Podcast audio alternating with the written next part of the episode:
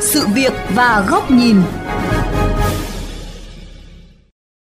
Quý vị và các bạn thính giả thân mến, ngày 4 tháng 4 năm 2022, Ủy ban nhân dân thành phố Hà Nội ban hành kế hoạch 105 về việc thực hiện chương trình quốc gia phòng chống bệnh dạy trên địa bàn giai đoạn 2022-2030. Trong đó, thành lập các đội bắt chó thả rông ở tất cả các xã phường thị trấn, trước mắt ở các quận nội thành. Đa số người dân đều ủng hộ chủ trương của thành phố, song còn nhiều ý kiến băn khoăn về việc xử lý với vật nuôi sau khi bị bắt vì thả rông không rõ mõm. Nhóm phóng viên VOV Giao thông đề cập nội dung này trong chuyên mục hôm nay.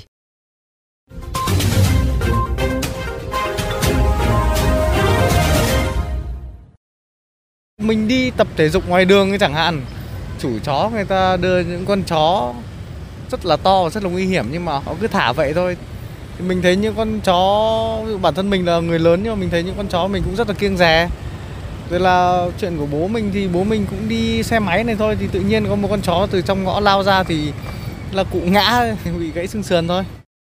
Đó là câu chuyện của anh Nguyễn Minh Đức ở quận Hai Bà Trưng, Hà Nội khi nói về tình trạng chó thả rông đang diễn ra hàng ngày. Và chắc chắn có hàng nghìn hàng vạn câu chuyện khác của người dân về sự lo sợ, phiền toái hoặc bức xúc khi chó mèo vô tư chạy nhảy trên đường phố.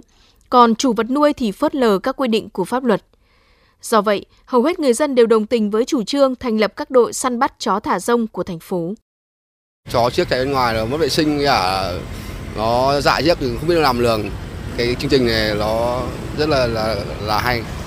Có trường hợp một hai lần người chủ đã cô bà cô bà lặng lề mình ấy mà mà chó để xa an toàn. Mình thấy cái ý tưởng đấy nó rất là tốt cho không chỉ cả những người bình thường đi lại và cả những người sở hữu chó nữa để tránh cho họ gặp những phải cái rắc rối không cần thiết. Bên cạnh đó, không ít ý kiến bày tỏ băn khoăn về quy trình xử lý vật nuôi không có người đến nhận.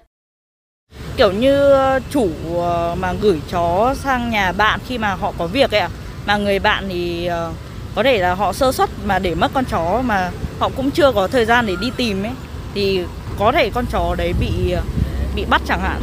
Việc tiêu hủy chó là một việc em không đồng tình vì nó là một việc cảm thấy là sát sinh. Ờ, em nghĩ là có thể thành lập các trại chó người ta có thể đến nhận nuôi miễn phí chẳng hạn. Cái vấn này cũng phải có thời gian. Người dân nghe biết đôi khi người ta cũng nghe ngóng một thời gian rồi làng chúa bắt thì người ta ở đâu ở đấy thì nó rất là khó. Tại quận Long Biên, phường Thạch Bàn đã thành lập đội săn bắt chó thả rông và sẽ ra quân trong ngày 16 tháng 4. Ông Bùi Trí Đức, Phó Chủ tịch Ủy ban Nhân dân phường Thạch Bàn cho biết.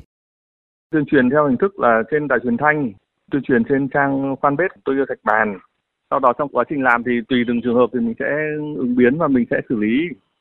Thứ hai là ờ, chuẩn bị với cơ sở vật chất được cấp lồng rồi là găng tay, bộ quần áo bảo hộ rồi là vợt bắt chó. Một đội thì có khoảng 10 người, lực lượng từ tổ dân phố rồi là công an dân phòng, cán bộ của phường. Chó thả rông ngoài đường này thì đương nhiên bắt rồi này. Thứ hai là chó có chủ mà đang dắt nhưng mà không dọ mõm thì cũng bắt này để xử lý này. Trong trường hợp chó thả rông bị bắt giữ mà sau 48 tiếng không có người đến nhận, phường Thạch Bàn dự kiến sẽ chuyển vật nuôi đến Học viện Nông nghiệp Việt Nam. Tại một số địa phương khác, phường Kim Giang, quận Thanh Xuân bắt đầu triển khai từ tối 14 tháng 4. Chó không có người đến nhận sau 48 tiếng cũng sẽ được đưa đến viện chăm sóc bảo vệ vật nuôi. Phường Tây Mỗ, quận Nam Từ Liêm đang chờ quyết định và hướng dẫn quy trình thực hiện. Phường Lê Đại Hành, quận Hai Bà Trưng đã thành lập đội săn bắt chó thả rông từ các kế hoạch trước. Tuy nhiên chưa từng gặp trường hợp chủ vật nuôi không đến nhận. Do vậy, chính quyền địa phương cũng khá băn khoăn về cách thức xử lý, bởi vật nuôi là tài sản của người dân.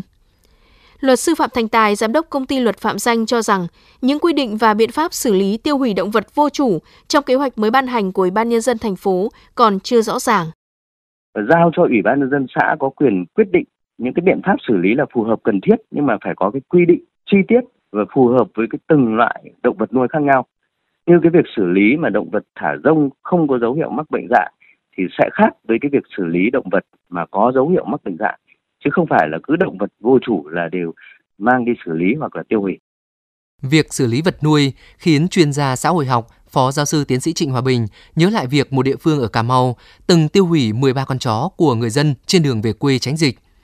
Theo ông Bình, thói quen cách thức nuôi chó của người Việt đã hình thành từ hàng nghìn năm nay nên không dễ thay đổi và những biện pháp cứng có thể gây ra sự phản ứng thấy một cái gì đó là nó nóng vội nó cơ học Người ta cần một cái thời gian, cần một cái lộ trình.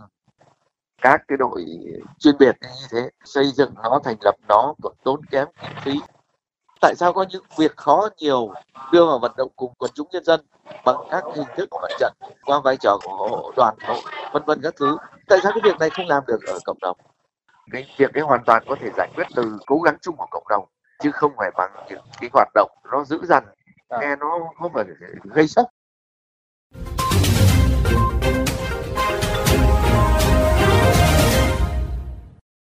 Thưa quý vị và các bạn, các đội săn bắt chó thả rông đã từng được thành lập tại thành phố Hồ Chí Minh từ những năm 2008, 2009 hay thí điểm ở Hà Nội năm 2019, nhưng lần nào cũng vấp phải sự phản ứng đối phó từ người dân và sau đó dừng lại vì không hiệu quả. Lần này, thành phố Hà Nội tiếp tục ra quân, nhưng hiệu quả đến đâu và kéo dài đến bao giờ vẫn là những câu hỏi được đặt ra trong dư luận. Mời các bạn đến với bài bình luận có nhan đề Loay hoay với chó. Các quy định về bắt chó thả rông để phòng bệnh dại ở đô thị không hề mới, đã được luật hóa trong Nghị định 05-2007 của Chính phủ và Thông tư 07 của Bộ Nông nghiệp và Phát triển Nông thôn từ năm 2016.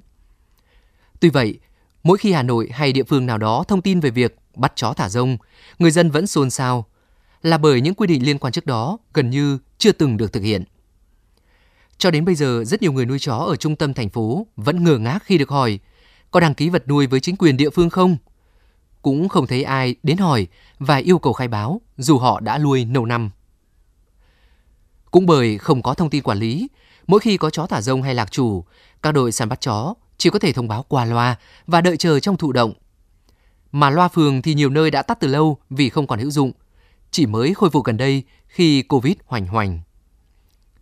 Quy định về việc xử lý với chó thả rông sau khi bị bắt cũng đang rất chung chung, khiến những người thực thi bối rối. Chăm sóc lâu quá không được, bán thì không được phép vì vướng pháp lý, tiêu hủy cũng không dễ vì phải xác định được đó là chó dại hoặc nghi dại, mà việc này cần thú y cấp xã báo cáo lên cấp huyện, huyện báo lên tỉnh. Hơn nữa, việc tiêu hủy hay đối xử thiếu nhân văn với những vật nuôi được coi là bạn của con người ngày càng vấp phải rào cản mạnh mẽ của đạo đức xã hội.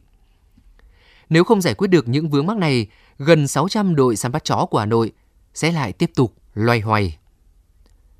Từ cách đây hơn một thế kỷ, những người nuôi chó ở Mỹ, ở Anh và nhiều quốc gia đã phải đăng ký và xuất trình cả giấy tờ mua bán xuất xứ của mỗi con chó mà họ sở hữu.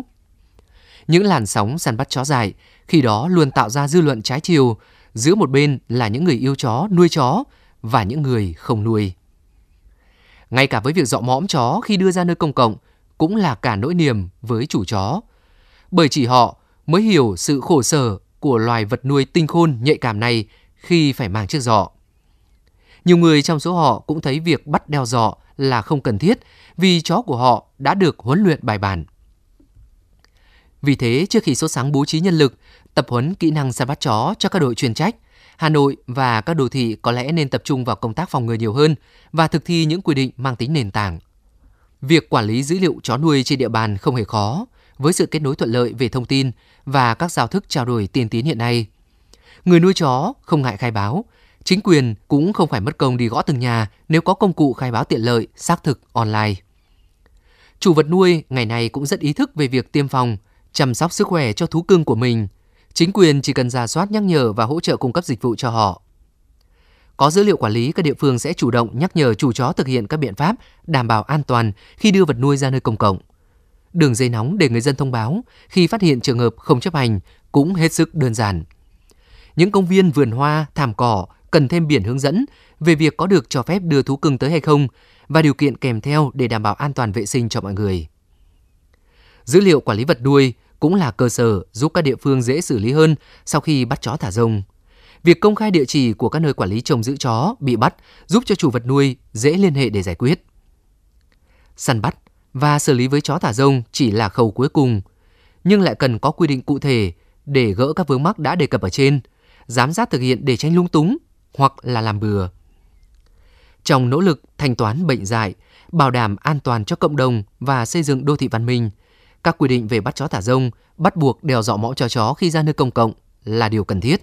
Song để đạt hiệu quả, tránh đánh trống bỏ rùi thì cần bắt đầu từ khâu quản lý việc nuôi và tiếp cận từ cả lợi ích cộng đồng lẫn chủ vật nuôi để tạo ra sự đồng thuận, thay vì biến nó thành một cuộc chiến hoặc phong trào.